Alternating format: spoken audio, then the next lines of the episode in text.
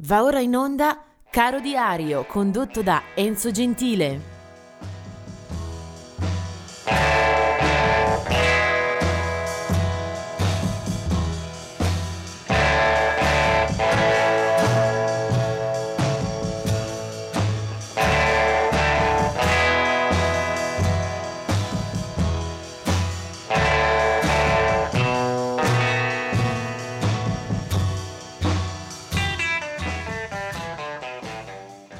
3 settembre. Oggi è una di quelle giornate in cui mi vorrei soffermare su diversi artisti, su tanti nomi e far ascoltare anche eh, diverse canzoni. Eh, per la formula che ci siamo dati non è possibile, allora andiamo un po' di corsa ricordando soprattutto all'inizio un paio di caduti. Nel 1970 è la morte per uh, suicidio di Hall Wilson uh, dei Candidate. Eh, Hall Wilson uh, era stato fin dalle fondamenta eh, la, alla base, eh, all'origine, la linfa vitale di quel gruppo che aveva mescolato con grande sapienza rock, blues dalla California e che aveva in All Wilson forse la penna migliore. Poi naturalmente c'era la figura monumentale di Bob Haidt e poi tanti altri eccellenti musicisti. All Wilson muore nel 1970 in California. Del 2017 invece la morte di Walter Baker, cioè la metà degli Steely Dan, eh, insieme a Donald Fagan eh, aveva dato origine al gruppo con eh, pochi dischi ma essenziali, eh, dischi che avevano un uh, suono, una cura, un'estetica e anche una profondità di scrittura eh, davvero esemplari, eh, quelli degli Stila Dan. Vediamo adesso invece a personaggi che ci portano invece indietro nel tempo per la loro nascita. Del 1915 è Memphis Slim, eh, nato appunto in Tennessee, a Memphis, da lì prende il suo nomignolo, eh, pianista con una lunghissima sequenza di registrazioni eh, discografiche e anche una fitta carriera dal vivo che eh, chiuderà eh, a Parigi, dove eh, peraltro eh, muore per complicazioni renali. Eh, questo è Memphis Slim che se ne va nel febbraio del 1988.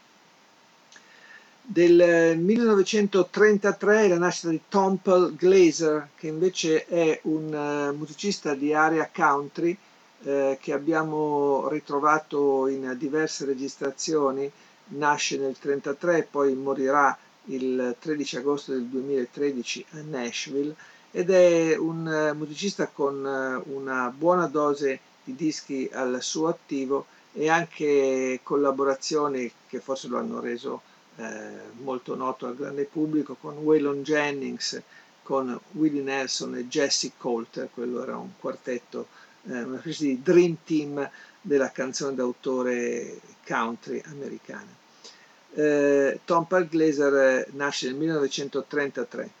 Eh, del 1942 invece Al Jardin dei Beach Boys, altra formazione eh, fondamentale per eh, la musica americana fin dai primi anni 60, i Beach Boys eh, di Brian Wilson e compagni spadroneggiano nelle classifiche lasciando soprattutto dei brani memorabili al loro attivo. 1945, la nascita di George Biondo che appartiene alla storia degli Steppenwolf, una storia molto caotica eh, di abbandoni, ricostituzioni, reunion. George Biondo eh, c'è abbastanza, soprattutto non eh, nella prima fase, ma a partire eh, dal 72-73 quando collabora con John Kay e poi entra nelle diverse formazioni anche degli Steppenwolf.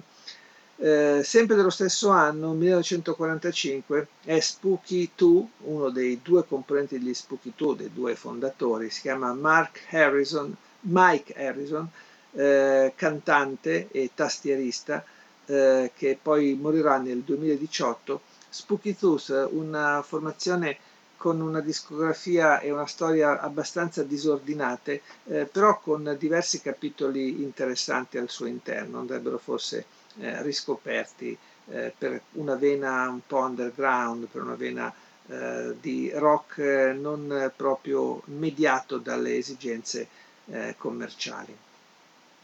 Nel 1947 Eric Bell dei Thin Lizzy, del 1948 Donald Brewer dei Grand Funk Railroad, un eh, gruppo che soprattutto negli anni 70 eh, la dice lunga in campo rock, un eh, power trio, una eh, formazione triangolare di grande potenza, di grande espressività e con un ottimo repertorio, alcuni album eh, in studio dal vivo che davvero eh, rimangono tra le cose più importanti di quel periodo.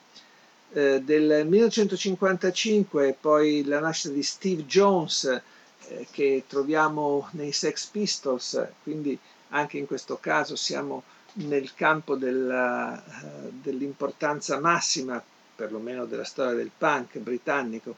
Steve Jones è con gli Sex Pistols nelle tappe più importanti di quella breve storia. Del 1963 è Jonathan Seeger del, dei Camper Van Beethoven e del 1973, dieci anni dopo, la cantante Jennifer Page.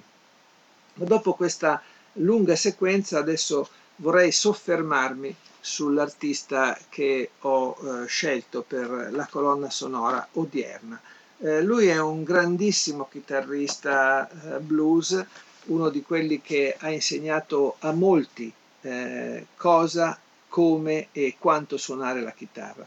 Si chiama Freddie King ed è un uh, musicista, uh, era nato nel 1934, poi morirà nel 1976, eh, che si avvicina alla musica in maniera eh, molto sperimentale, quasi da eh, autodidatta, quando eh, da bambino con una chitarra comprata con i primi risparmi si intestardisce per riprodurre le canzoni che ascolta alla radio. Questo è il suo approccio alla musica che già negli anni 50 lo vede suonare come professionista in vari locali e poi anche a livello discografico eh, vede le sue prime uscite. Freddie King che eh, insegna musica a, a, intere generazioni di chitarristi, eh, registra molto, anche in questo caso sono eh, pubblicazioni eh, un po' disordinate, sparse nel tempo, sparse per diverse etichette, eh, sono comunque sempre eh, dischi importanti che Freddie King suona e canta con grande, grandissima passione.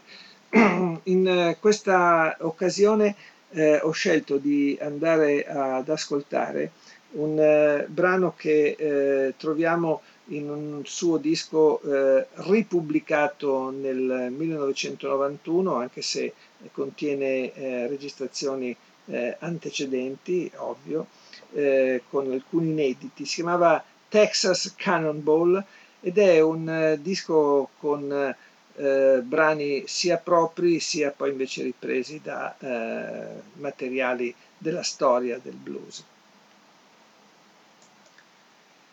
Quello che vi propongo oggi è proprio un eh, classicissimo, peraltro, peraltro firmato da Elmore James, e si chiama Dust My Broom. Lui è Freddie King. Ah.